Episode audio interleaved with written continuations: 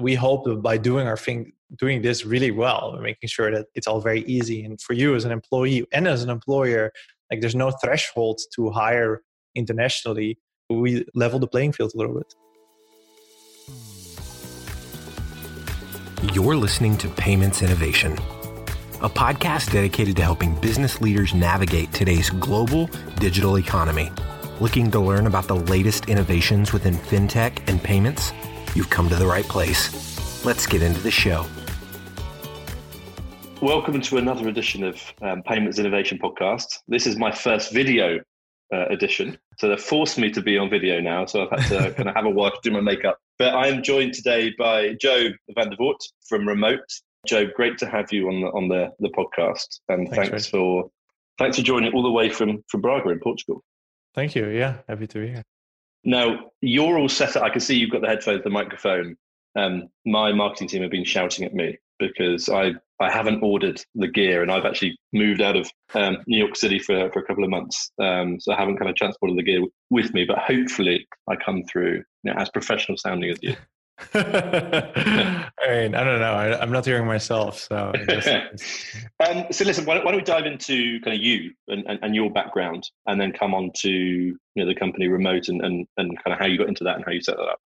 Sure. Yeah. Um, I have a background in neuroscience. I worked as a scientist uh, for a number of years.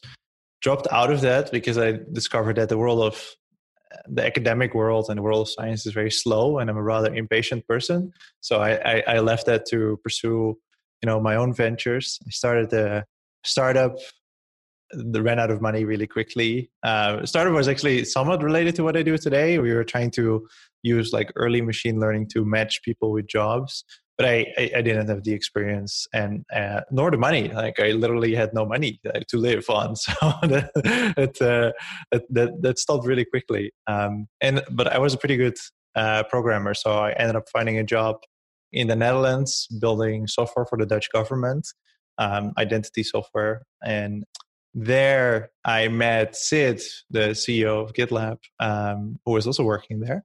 And when he left to work on GitLab, I joined him, and I uh, I led product GitLab since its since the beginning uh, until I left, which was January last year, 2019. Feel, feels like a really long time ago. It's not that long ago. So you've got some scars from the um, the startup world, and then you obviously went to work for what is now an incredibly successful company, GitLab. Yeah. But then you decided that you know you hadn't got enough scars, so you thought you you go again um, and you came and you came to remote. So perhaps we can just spend a couple of minutes on you know, what remote is. I think the, the clue is in the name, but uh, for those of you who don't get it, what, what what's remote all about? Yeah, so you know, when I was at GitLab, GitLab never had any offices, so we would just hire the best person we could find, and we would be faced with the same problem every time, which is we would hire someone, and then we had to figure out, oh, this is a person that lives in Portugal. We've never hired someone in Portugal and now we have to you know pay them like and get them benefits and get them like something compliant uh, and and doing that was uh, a pain. We're a software business. We don't want to be in a business of you know managing all these compliance issues and employment uh, challenges. And so you know our options were always the same which is we found our own entity in a country which is at incredible cost and overhead or alternatively we work with some employer of record kind of service. And so we did both. We created a bunch of entities. We we worked with a number of these kind of employer of record businesses. And experience was always painful. Like it was very bureaucratic. It was very slow. And on top of that it was very expensive. And this was a challenge that you know we had all the time at GitLab. Like we constantly struggled with it, and we we we were limited in hiring people in particular countries because of not finding a good solution. We, we had to like set a, a, soft cap on particular countries and other countries we had problems because we wanted to move over people from working as contractors to employees and that was always very challenging. And uh, so I figured if I'm going to do something else after GitLab, and I was always intending to found my own startup, again, I I want to help more organizations build a distributed team like we did at GitLab because of all the advantages that that has. And so I figured I would try to solve what we've experienced as one of the biggest hurdles. Uh, so it wasn't communication, it wasn't collaboration, collaboration remotely. It was it was this. And so what Remote does is we provide that service. We are an employer of record in many different countries in the world, And um, we do that by having our own entity. So I am personally going through the pain again of setting up all these entities in all these different countries, figuring out what the local labor laws are. Um, but so that our customers who are employers can come to us and they say, you know, I want to hire someone in Portugal. And then we say, okay, and we take care of that. Uh, and then the only thing they have to do every single month is just pay our invoice.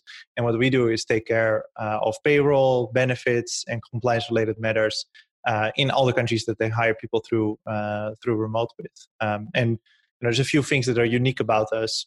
First, that we only have our own entity, so we operate our own global infrastructure, uh, which is complicated, but it gives us the benefit of being very fast and very flexible.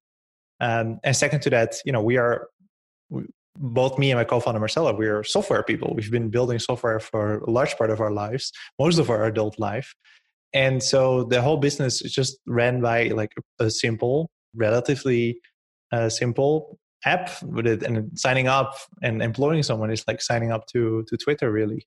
And then uh, lastly you know we all provide it through a flat fee. So we don't take a percentage of total cost of employment or or anything. Um, and and and that's very you know it was a very conscious decision because we want to encourage employers you know paying fairly everywhere in the world.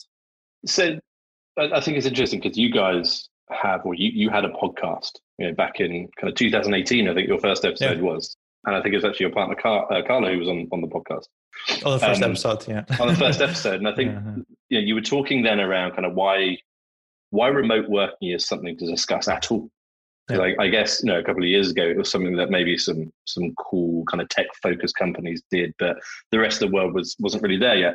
Um, and I think it's clear that for personal reasons, and you talk about this a lot, and I think you were expecting a, a, child at the point, um, and so you, you, know for personal reasons, you can you expect you've got to spend time with your dog, with your family, you see your children growing up. You, you don't have the you know two three hours a day of, of commuting. But I think Carla mentioned something on that that was quite interesting, and she was saying that a lot of companies were just not really there yet. They weren't really open to employing remote people. Now, 2020 happens, and this lovely thing called COVID happens. Um, so, how have you seen your business shift in the last kind of six months? And is it a different type of client or employer that you're now speaking to who's looking to say, listen, you know, because remote is great for the employee, but it's also great for the employer because you have this global talent pool to go and pick from. And it doesn't really matter, matter where they're moving. So if an employer, employee comes to you and says, I'm leaving in two months, I'm going to move abroad, I guess with you guys and, and companies like you guys, it's that's fine. We can sort this out. So how have you seen that shift in, I guess, type of customer? Yeah, I mean, interestingly, you know, we've been only operating as as like a business that sells this product since around the time that COVID started. So, like, there's not a clear before and after for us. It's all like one big swoop. Um, what we did see, however, is that you know a lot of our customers are the typical companies that you would expect. Um, not as much as you would think. Like we have a few like very interesting organizations you know? We have a few companies that make food or like hardware and that are just as distributed as the software companies that uh, work with us.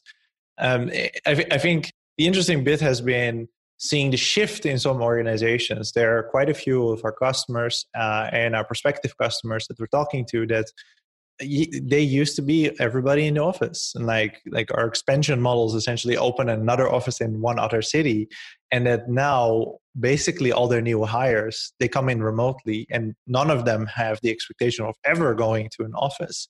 And uh, that has been very interesting and i think one you know a few few examples that I, I i spoke to about more often are organizations that used to bring in people even from abroad, help them move, help them get a visa, that are now like, well, you know, everybody's working remotely anyway, might as well not move them over and just have them work from wherever they want.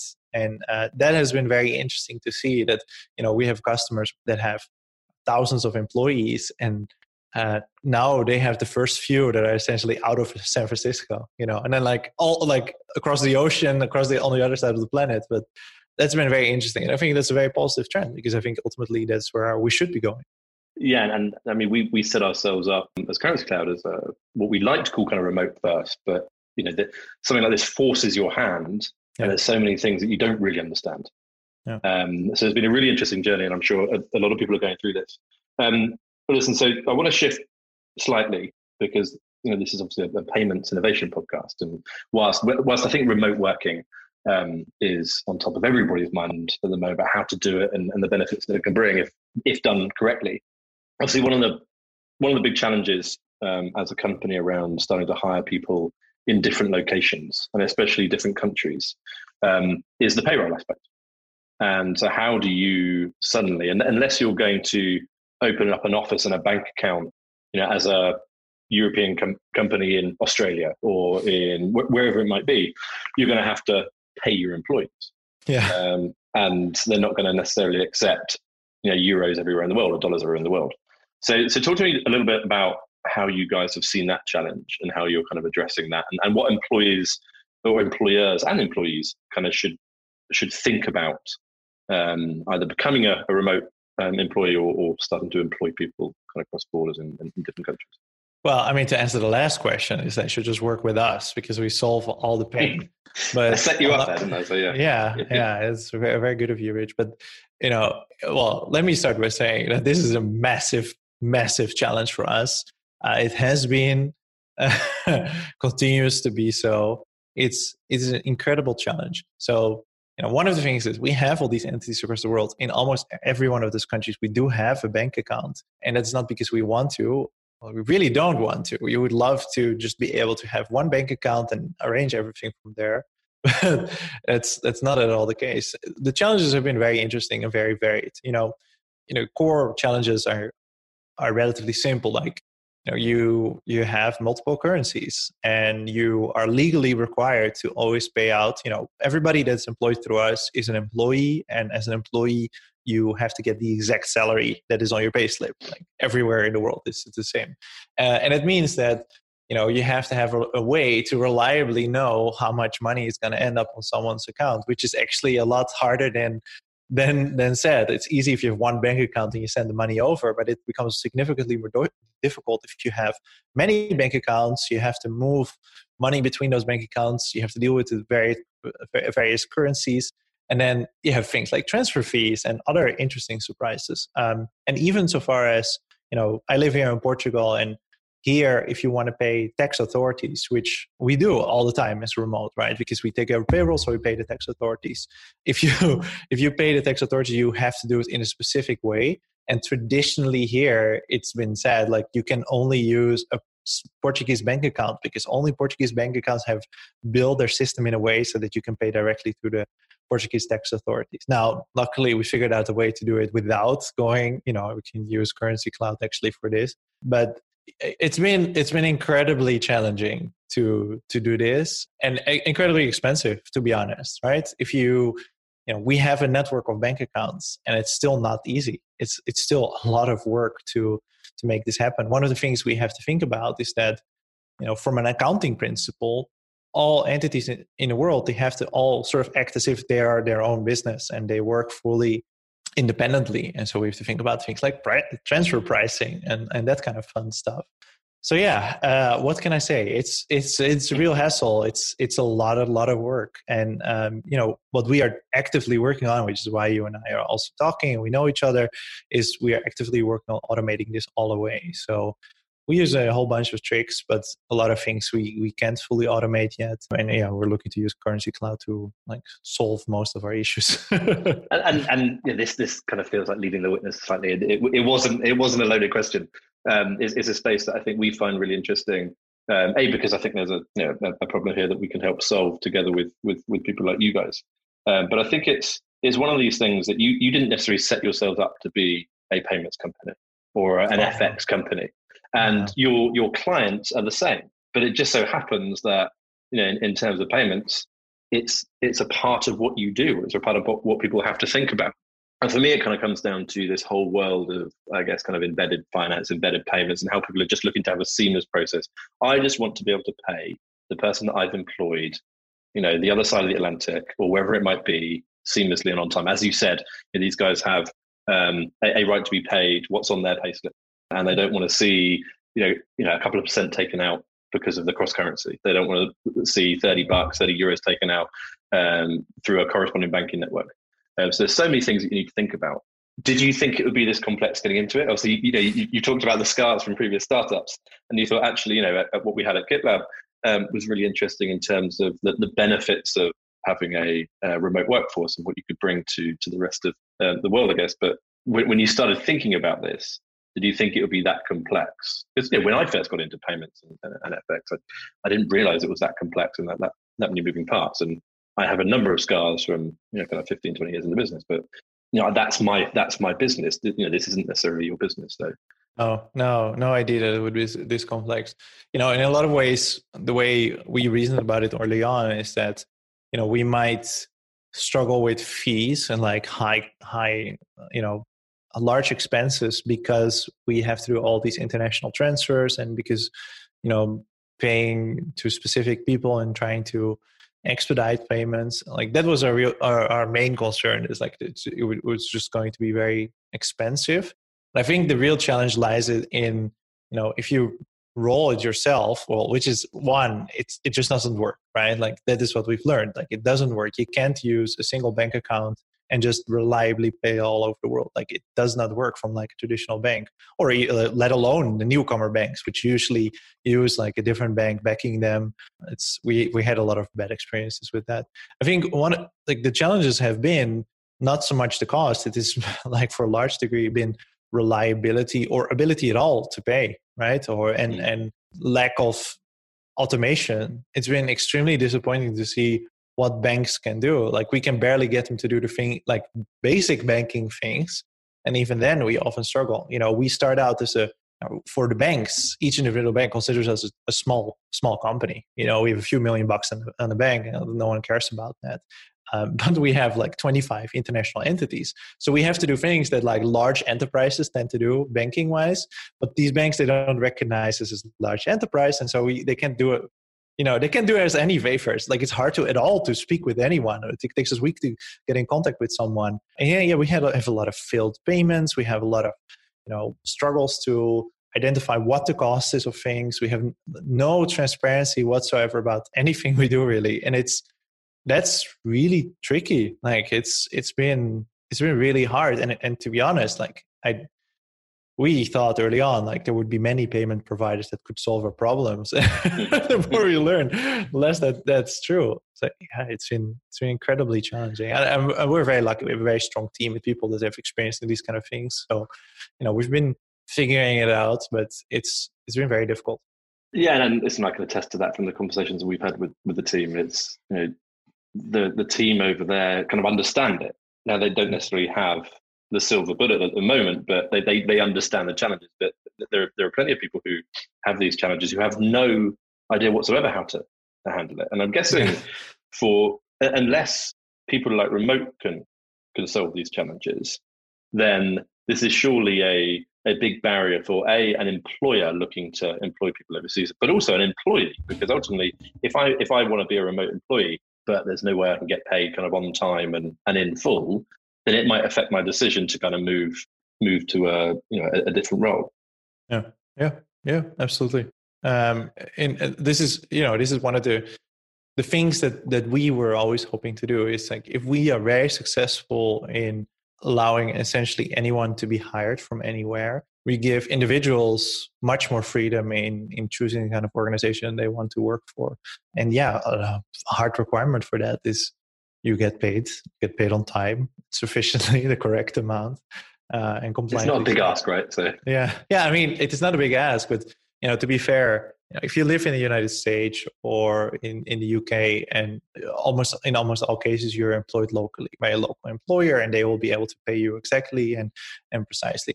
But if you live almost anywhere else in the world and you work for a company in the UK or the US, you, in, in, in many cases, you'll be employed, you won't be employed, you'll be a contractor and you have a contractor agreement. And uh, the burden is really on you to figure out how to receive your money because your employer is just going to wire you US dollars or you know British pound, and then it's up to you to see whether you can receive it, what kind of rates you're going to get, um, and and how that's going to work. And you know, there's many different players in the market but yeah it's it feels very strange to rely on this like random little banking app that you discover that has really surprisingly good rates but it could also shut you down any any day or the next. And um yeah it's it's a very interesting dynamic. And i you know we hope that by doing our thing doing this really well making sure that it's all very easy. And for you as an employee and as an employer like there's no threshold to hire internationally. We level the playing field a little bit.